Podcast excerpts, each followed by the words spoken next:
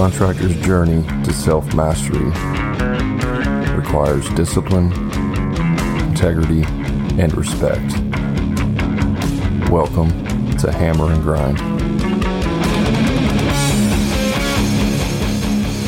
Welcome to Hammer and Grind, the podcast built for contractors, real contractors, true stories, real solutions. My name is Brad Hebner, and I will guide you on your journey to mastery of your construction business.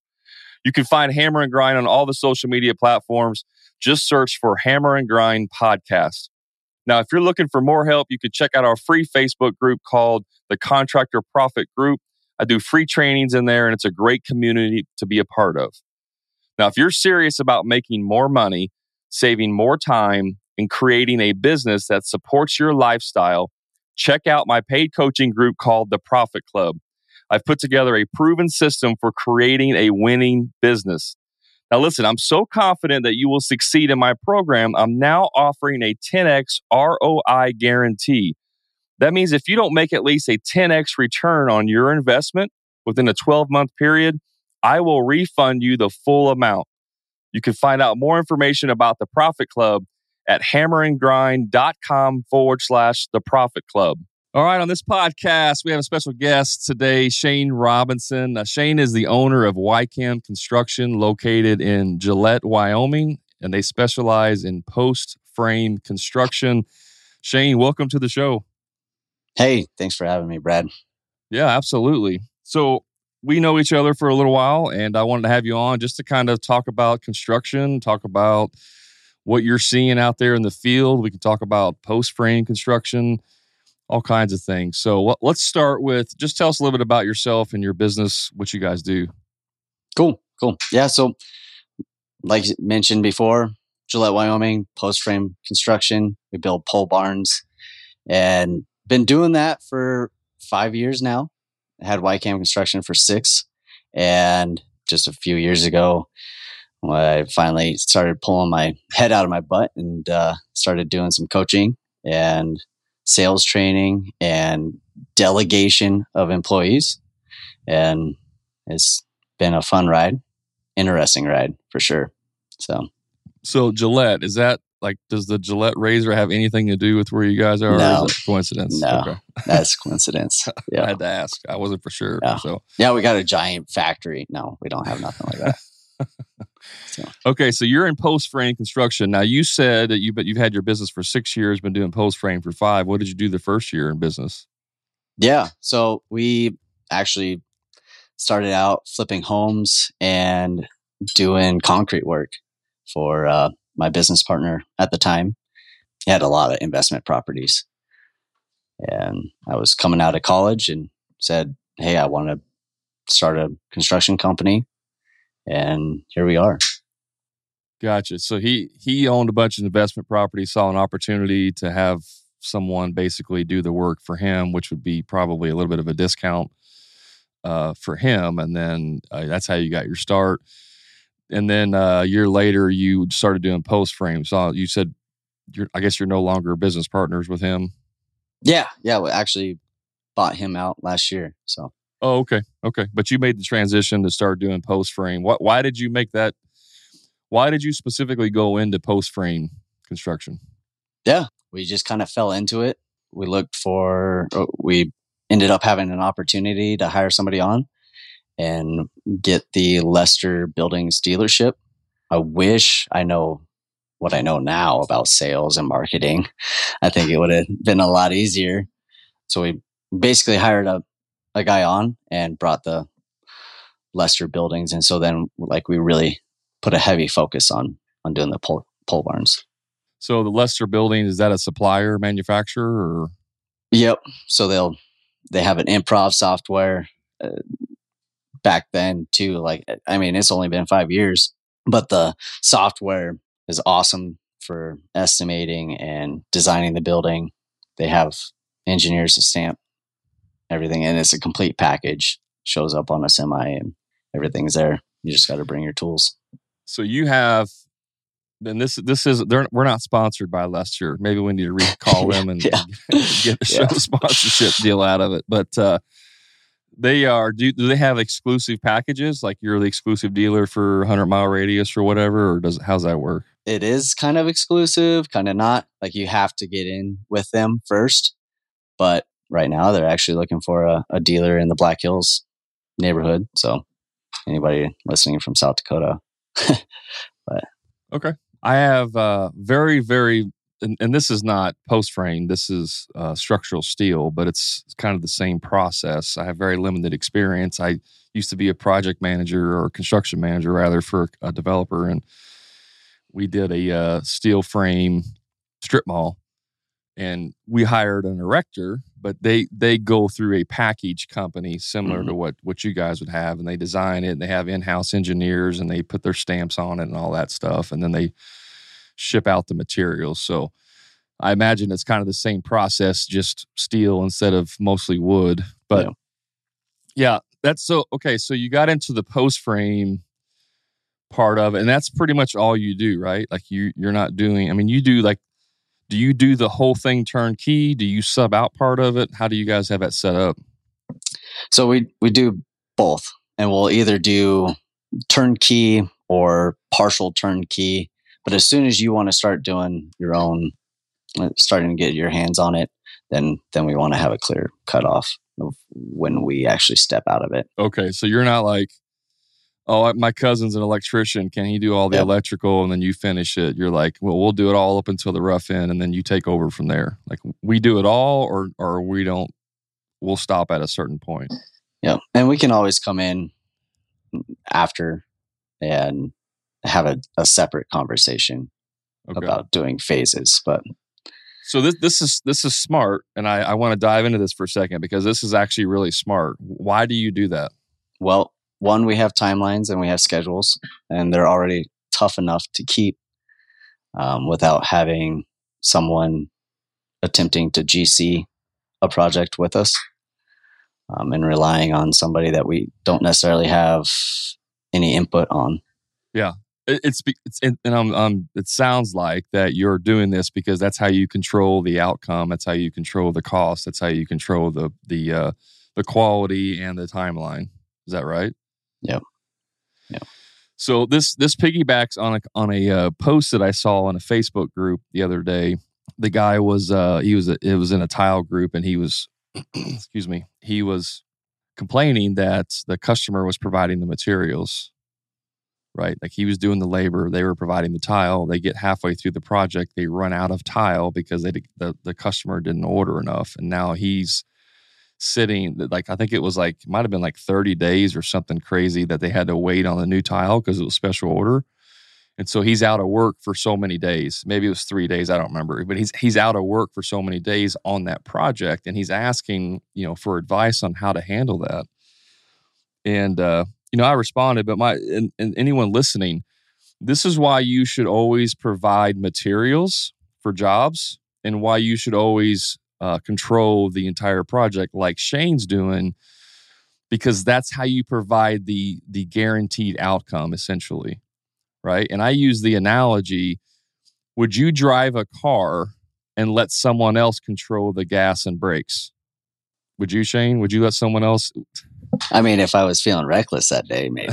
Because that's what you're doing, right? Like, if, if you're, you might be driving the car, but if someone's like, "Oh no, we're we're stopping right here," like, what the hell? Like, let's go, let's go, let's go. We got to get this done. So that's a that's a good analogy. Um, and I'm sure you've learned this through not doing it that way, right?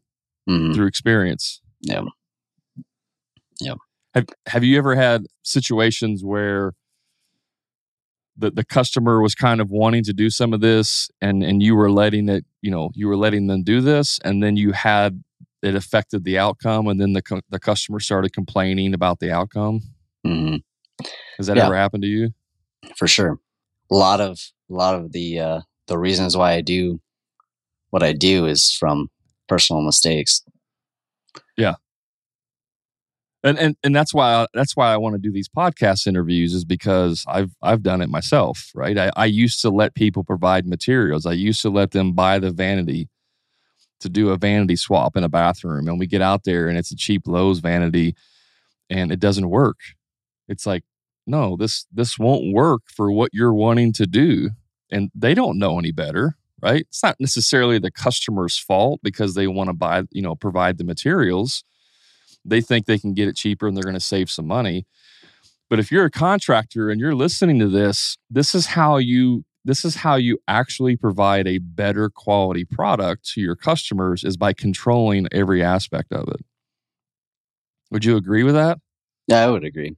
So saying that too, they're they're trying to control costs, or they think that saving money. How do you communicate that to them then? How do you communicate to them that they're not saving money, or yeah, or without maybe just instilling fear in them? Like, is there a? Yeah, that's a great question.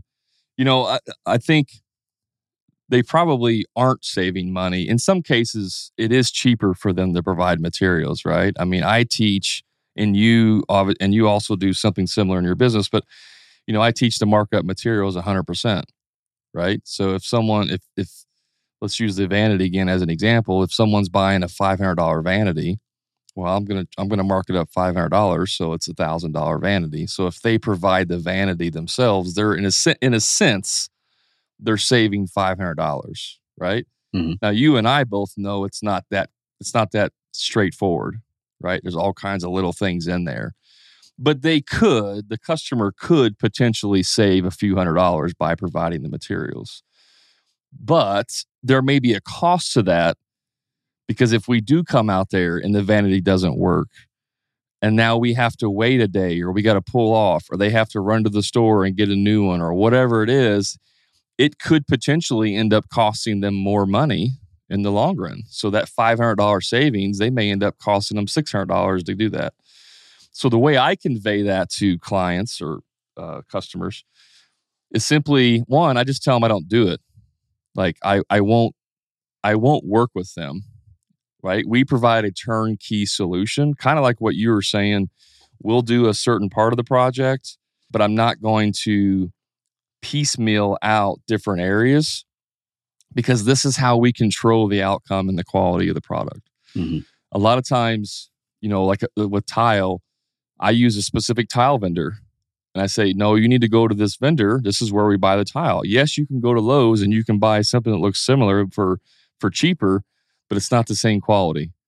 So this is how we provide the the quality project from start to finish. And if if you have a problem with that, then you know we're probably not going to be a good fit for you. I mean, that's in a in a in a thirty thousand foot view. That's how I convey that to my customers. Okay, how do you do it? So one, I would say that uh, being transparent with your numbers is good. And if people are trying to save on that markup, your that markup is going towards your overhead. So if they are saving on the vanity, like you, you then have to uh, compensate for that somewhere else. So on estimates anymore, it's a it's a lump sum. Itemized, or it's not itemized, it's a lump sum. We can itemize the details for you and show you what like what it's going to cost, um, um, what it's going to cost you, like if you went and bought it at the store. But and you've talked about it before of your sheet, um, allowance sheet. Yeah, allowance sheet. Yeah, yeah. Yep. Yeah, but we don't like with pole barns. We don't really dive into sure that a whole yeah, lot. I'm not going to go out and buy my own pole barn package. Now, I mean, I could go to Menards. You know, I could go to a Menards and buy a pole barn package. Have, has anyone ever tried to do that with you? Yeah, yeah. And I have a lot of stipulations. So, and I can tell you right now, there's if you want to just buy a, a straight Menards package, it's going to cost you a lot more in the end than if you do a hybrid version of what what I like doing. So.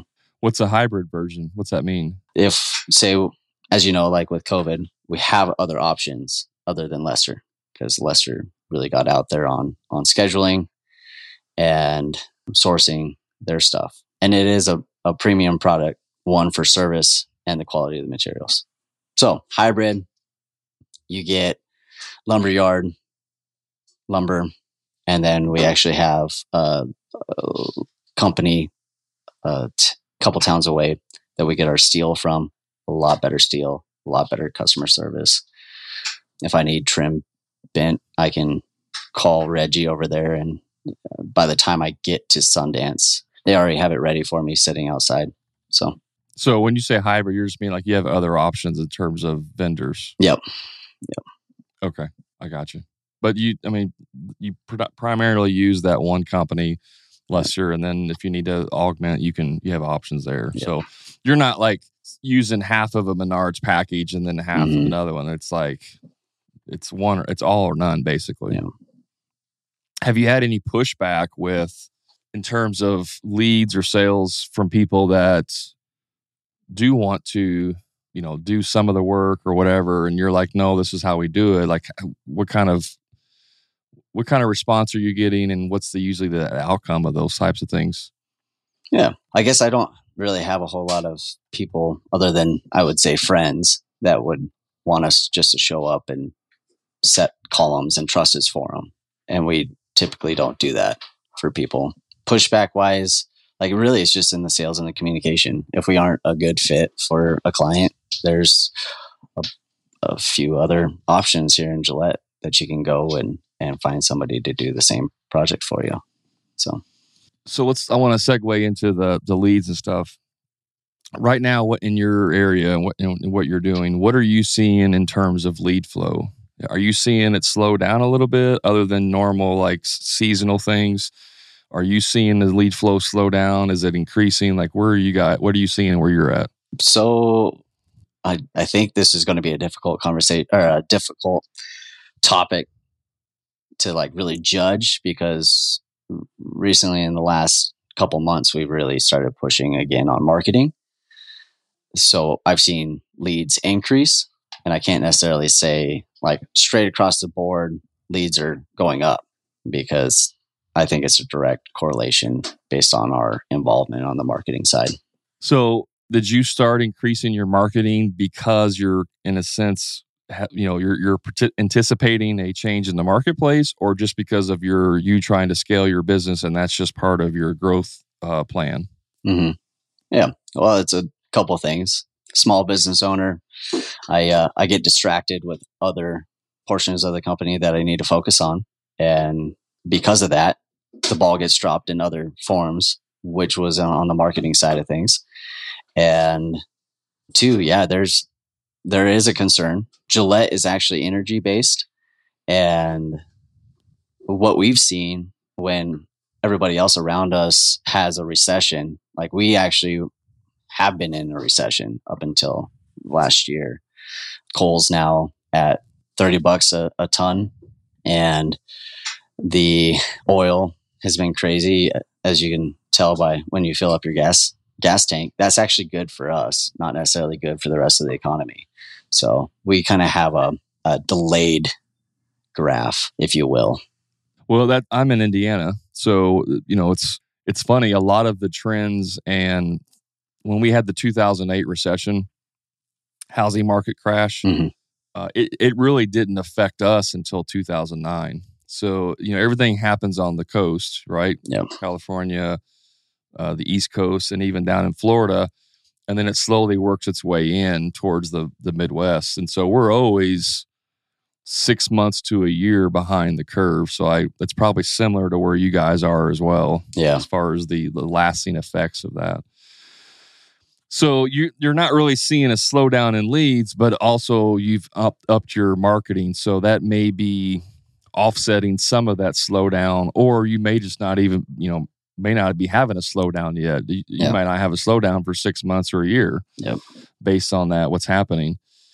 I'm just curious because I'm trying to get some, I'm trying to ask people all over the country, you know, what they're seeing, just to kind of get an idea in terms of the, um, you know, lead volume and the economy. Do you have any concerns about the economy in the future in terms of slowing down, a real recession, maybe even depression? Is that a concern of yours, or you're just like, I don't think it's going to happen? I, I think you would be oblivious if you said it's not going to happen. So history's there for us to learn from, but none of us are fortune tellers either. So we don't know how it's going to happen, when we should have bought Bitcoin or anything. So, but you can plan ahead. So, yeah. Um, and the one way to stay out ahead of it is to develop on yourself with the sales and get in coaching. And another one is working on your branding so that when the recession does hit, yeah, maybe, maybe you don't build as many buildings or do as many projects, but you still have the good core um, skills that not hardly any of the other contractors have, and you're able to actually weather the storm. And when the pieces start going together, that you're able to ride the wave to the top again. So, yeah. Yeah. I mean, you, you've been in for five years and in your business. So when you started, we weren't in the boom that we're in right now, or the, have been in the last two years. Right. So you got a kind of a pre-boom taste of like how hard it is to yeah. get leads and, and, you know, be profitable and all that in your business. I think there's going to be a lot of contractors come the end of two thousand twenty-three are going to be out of business, if not before then. Do you, would you agree or disagree with that? The one, I mean, let me rephrase my statement. Contractors that have started their business in the last couple of years, like that started during the boom, do you think they're going to have enough experience or take enough uh, precautions to prevent that from happening? I would say that they're probably going to get knocked down very hard. And if they're actually paying any attention, they, they'll definitely come back a heck of a lot stronger because of it, but they're going to be at the very bottom, at the cl- if not out of business. Yeah. yeah. I know, I know you see it. I see it all the time. You know, you see the guys that start in, in the boom, they throw a magnet on the side of their truck, their phone starts ringing off the hook, mm-hmm. and they're like, man, this contracting stuff's easy. I'm making money. I'm going to go buy a brand new truck yeah. and a bunch of toys and a boat and four-wheeler and side-by-side. All the new pack outs. I don't know about you. Yeah. Yeah. I don't know about you, but I see those guys at Home Depot and Lowe's and I just laugh at them. I just shake my head and laugh. Yeah. Because I'm like, you're going to be out of business in six months to a year. Yeah. And they, they're laughing at me because I'm driving the old junker still. Yeah. Cruising around town. So. Exactly. All right. And I've, I've had this conversation many times about don't spend your money when you make it, right? Because you need to plan. I was watching a TikTok video the other day. This was like kind of recording a uh, mind, mastermind of a bunch of millionaires and billionaires in a room. Okay. People that know how to make money. Yep. And the one guy that was talking used to be, I don't know if he was the C E O or the president or whatever, but he was in a Fortune five hundred company, a very large corporation. And he said that they had, the question was asked, like, how much reserves do you keep on hand for your business? And he said that they kept a two-year operating reserve in their business. So they had enough money in the bank, liquid, that they could pay their expenses for two years without making one sale. Hmm. I would be hard-pressed to find a lot of contractors that have one month's reserve in their in their bank. I'm just curious, like, do you have those types of contingencies in, in place for your business? I would say that I don't have two years. Well, yeah. so, yeah. Yeah. But I... But you have more than a month. I, uh... And then the other one is I, I actually don't use a whole lot of debt either. So... I like to. You run a lean, you run your company lean, like you've paid off your debts, run it super lean. I don't buy new trucks, way, so right. I mean, eventually you'll have to buy a new vehicle. Eventually, mm-hmm. you'll have to buy new equipment, but you're you're making plans for that for the future, so that you're not going to be going out and getting a loan, right? I'm I'm, I'm just I'm guessing because I know you're a smart guy. So um, I just thought it was interesting that these people that are very wealthy are saying two years. I've said you need to have three to six months of operating reserves. Three months is a minimum that you should have in operating reserves. Uh, they're saying two years. And hell, for a lot of contractors, it would take two years just to get six months of reserves, mm-hmm. right? And so let alone have a two-year operating reserve. It's, it's just interesting to me how... people that are very successful, and by success, I mean, you know, financially successful, how they look at money and how they look at risk and in that, in that perspective.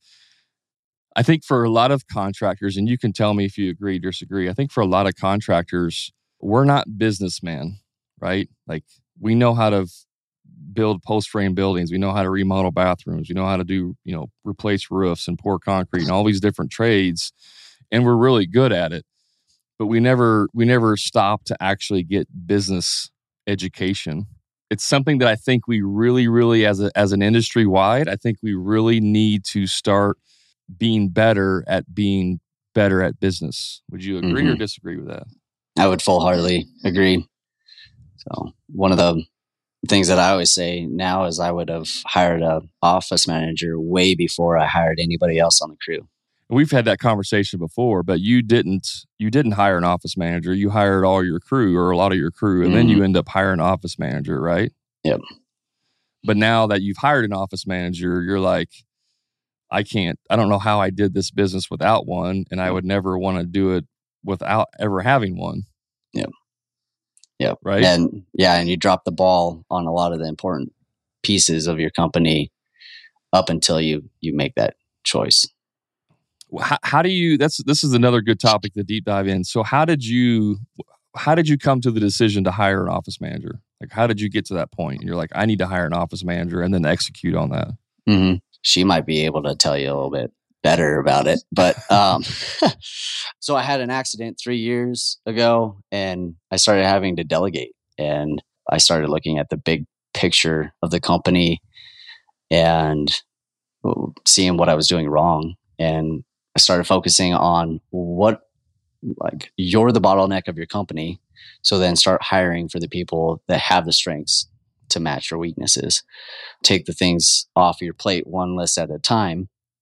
And it was a natural transition. And really, it wasn't right off the bat as a, a office manager. So I actually started out of putting it out as a part-time somebody that was wanting to focus on doing some social media for me, marketing, stuff like that, and then teaching them how to do like enter receipts and do a little bit of bookkeeping.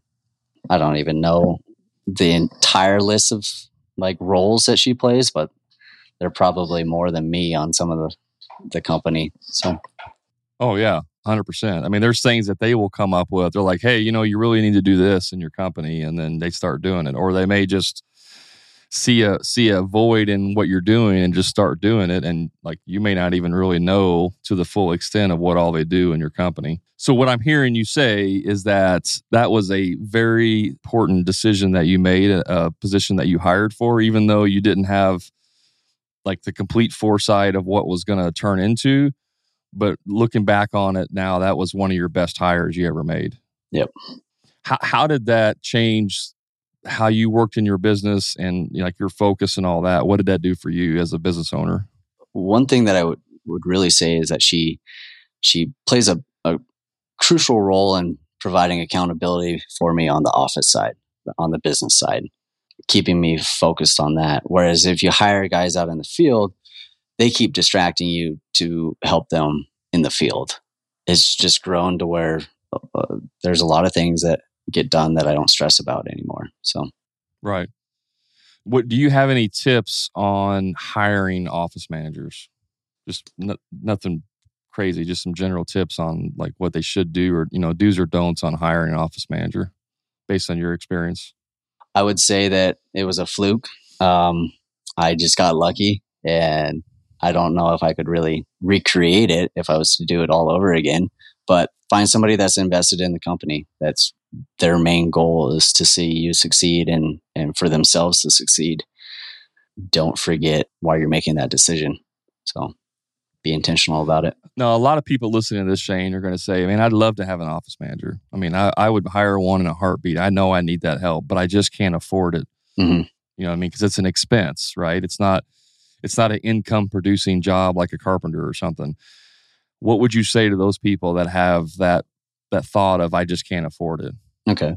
Uh, I would like to see where they are coming from to say that they can't afford it, and where they're seeing, because yes, like it isn't a revenue, directly revenue-producing hire. One of the things that you're doing is actually getting some of your hats off of your head and putting it on somebody else. You can start out with not necessarily having a full-blown office gal that you're paying a decent wage to. You can start out with somebody that's looking for a part-time job like I did, and you ease into it and know that like if if they're willing to grow and develop into something for your company, that you're going to eventually have to start paying them what they're worth, um, and maybe more than what they're worth at the very beginning. But you can start out, take the small step. Don't necessarily go and hire a one hundred thousand dollars project manager right off the bat. That's not necessarily what you're looking for. So, yeah, that's that's really good advice. You know, I, I use the term, and, and you kind of repeated it about not a revenue generating position. But if you really look at what they do, they do generate revenue, right? I know, I know you know this. I'm speaking to the listeners. They do generate revenue. They generate revenue by freeing up your time, and then that extra time that you're freed up with can now be produ- can now be spent producing more revenue for your business. So that that is in turn is a revenue uh, producing activity in your business by hiring them. Not only that, they just like keep get your insanity your sanity back, right? Like yep. you're not yep. trying to do a hundred thousand things a day now. Now you're only doing fifty thousand things a day, yeah. right? Because you offloaded all those and all of the little balls, all of the little value-added activities that you do, like calling customers after the job's done, sending out thank yous or, you know, gifts and all that, that you just didn't do in the past because you just did not have enough time. Now you're able to have someone do those things, and then now you're able to actually even even increase the value of your company, which in turn allows you to charge more. And so those are all, you know, that position is so central to the entire health of the company in terms of how you can bring quality to your projects and your clients. Mm-hmm. Would you agree with all that? Yep. Yep, I would. I, I, I like what you said about hiring part-time. I think a lot of people get hung up in this idea that if they hire someone, it's got to be a full-time person. They got to have all these amenities and blah, blah, blah, blah. One of the things when I start, when I hired my first office manager, my office was in my house. Mm-hmm. I had a dedicated office, but it was in my house. And, you know, I had the head trash of no one's going to want to work in my house, mm-hmm. right? They don't want to come to my house and work. Or I don't know if I want someone working in my house, especially if I'm not there. Yeah. Right. So, but long story short, I found a, I found someone who was more than happy to work in my house. It wasn't a problem. You know, they had it. She had a designated space, but it was still in my house, and uh, it worked out fine. Like it was not a problem. You can hire part-time people. There are people out there that are looking for part-time revenue. Mm-hmm. You don't have to hire full-time. So don't get stuck in this idea that you have to go out and hire a full-time person who's going to work in your office. And if you don't have an office, you got to go rent an office and then add all this overhead and blah, blah, blah, blah, blah. You don't have to do that. Yep. There was, there was a time where she worked from home. So, yeah. So a uh, few more questions here for you, Shane. How do you find employees, like your labor force? That's a great question. That's one of the things that she's been handling as well. Um, you have to build your, your brand so that you're noticed. You have to be somewhat look like you have it together company wise, even though I think even when we, we have it together, we really, we really don't. So it can be chaotic if you're at times, but a lot of times we have referrals, we have applications come in. She, she handles all of that, but we did just interview a couple people. Even this morning, I had a Zoom call with with a potential employee that looks beneficial. They're from out of town, looking to move here to work for us. So awesome! And how did? And so you don't you don't know? Maybe you don't know because you said your office manager handles it. How did? How was it like from an Indeed application or post or whatever? How did that come about? Uh, I don't know if it was Facebook or Indeed. We have multiple, we're on multiple different platforms on that type of stuff. Okay. Um, and I can tell you that the advertising on that is pretty low, like the okay. actual cost. So, so you said something important there I wanted to touch on. You said that you have, your company looks like a, legitimate company, right? Like you have branding in place, like you actually look like you know what you're doing, even though maybe sometimes you don't, but you still have the appearance. How much do you think appearance, meaning your branding, your website, your company vehicles, your uniforms, how much of that do you think affects the quality of the employees that you hire? It it's pretty significant, because you're not, if you're going to look like two chums in a truck, you're going to be like the people that you're hiring on. Like maybe you do luck out and you find a decent employee, but they might not stick around if that's how you're operating too. Like, and it's, it might, it goes a little bit further than just appearance. appearance. Like yeah. you, you do kind of have to have some systems in place. I would say that you have to pay well. Took some advice from Robert Molinaro, and we actually were doing four day work weeks now. Gave the guys raises, and they actually do a lot better. And every other weekend we have four days off. But one of the things too, I think, was really beneficial in improving the type of people that we hired on is actually having a structured morning meeting every single day where we talk about what happened the day before, what we're going to be doing that day. The guys know what the tentative plan is for the next week, where they're going to be the next day, so that when they come back in from the field, it's not chaotic the next morning and they don't necessarily know what the game plan is. You you mean you actually communicate with your team? Yep. Yep. That sounds like a wildly crazy idea. Mind-blowing. Like actually communicating with your team. Four years without a morning meeting, so it it is kind of a a breakthrough.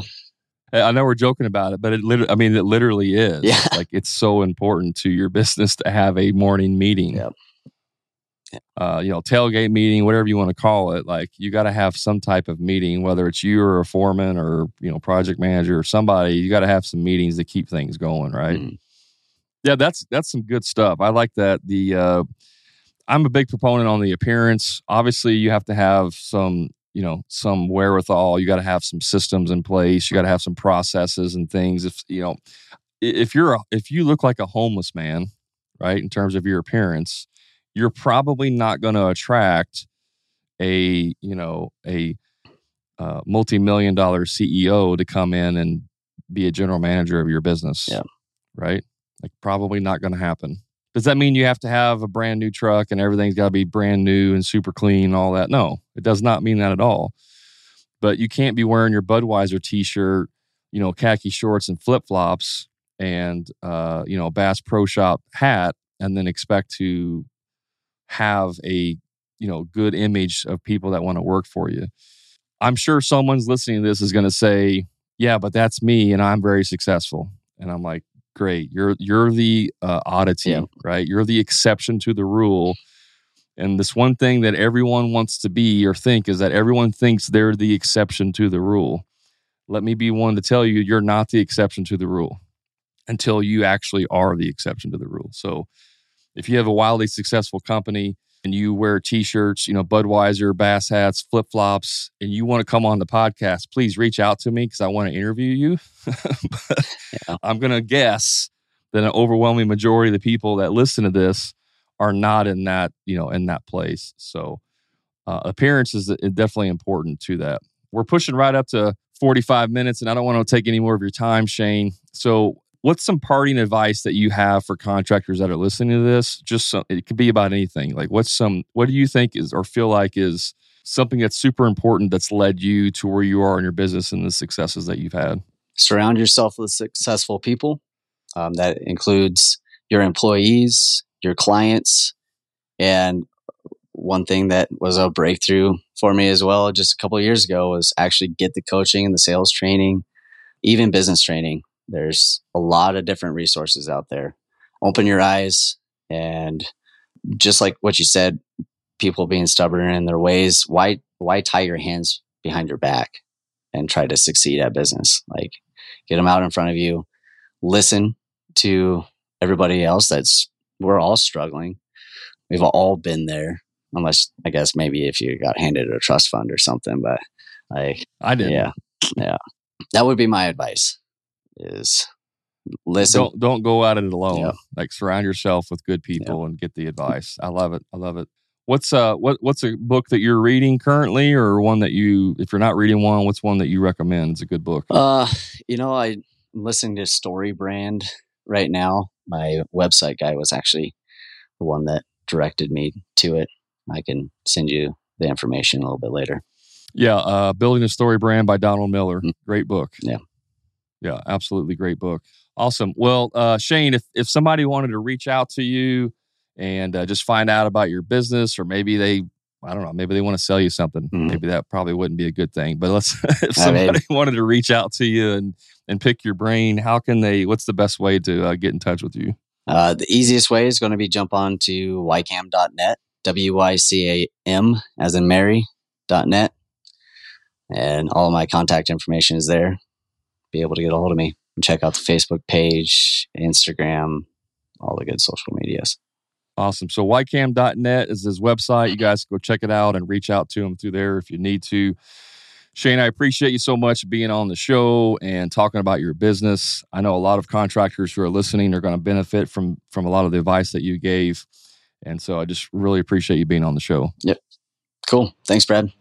So guys, you know where to find me and listen to the podcast. If you're not already, I mean, you should be because you're hearing me say this, but you can find us also on all the social media platforms. Just search for Hammer and Grind Podcast, TikTok, Discord, Instagram, Facebook. Check out my free Facebook group, uh, the Contractor Profit Group. And uh, as always, guys, until next time, be the best version of you.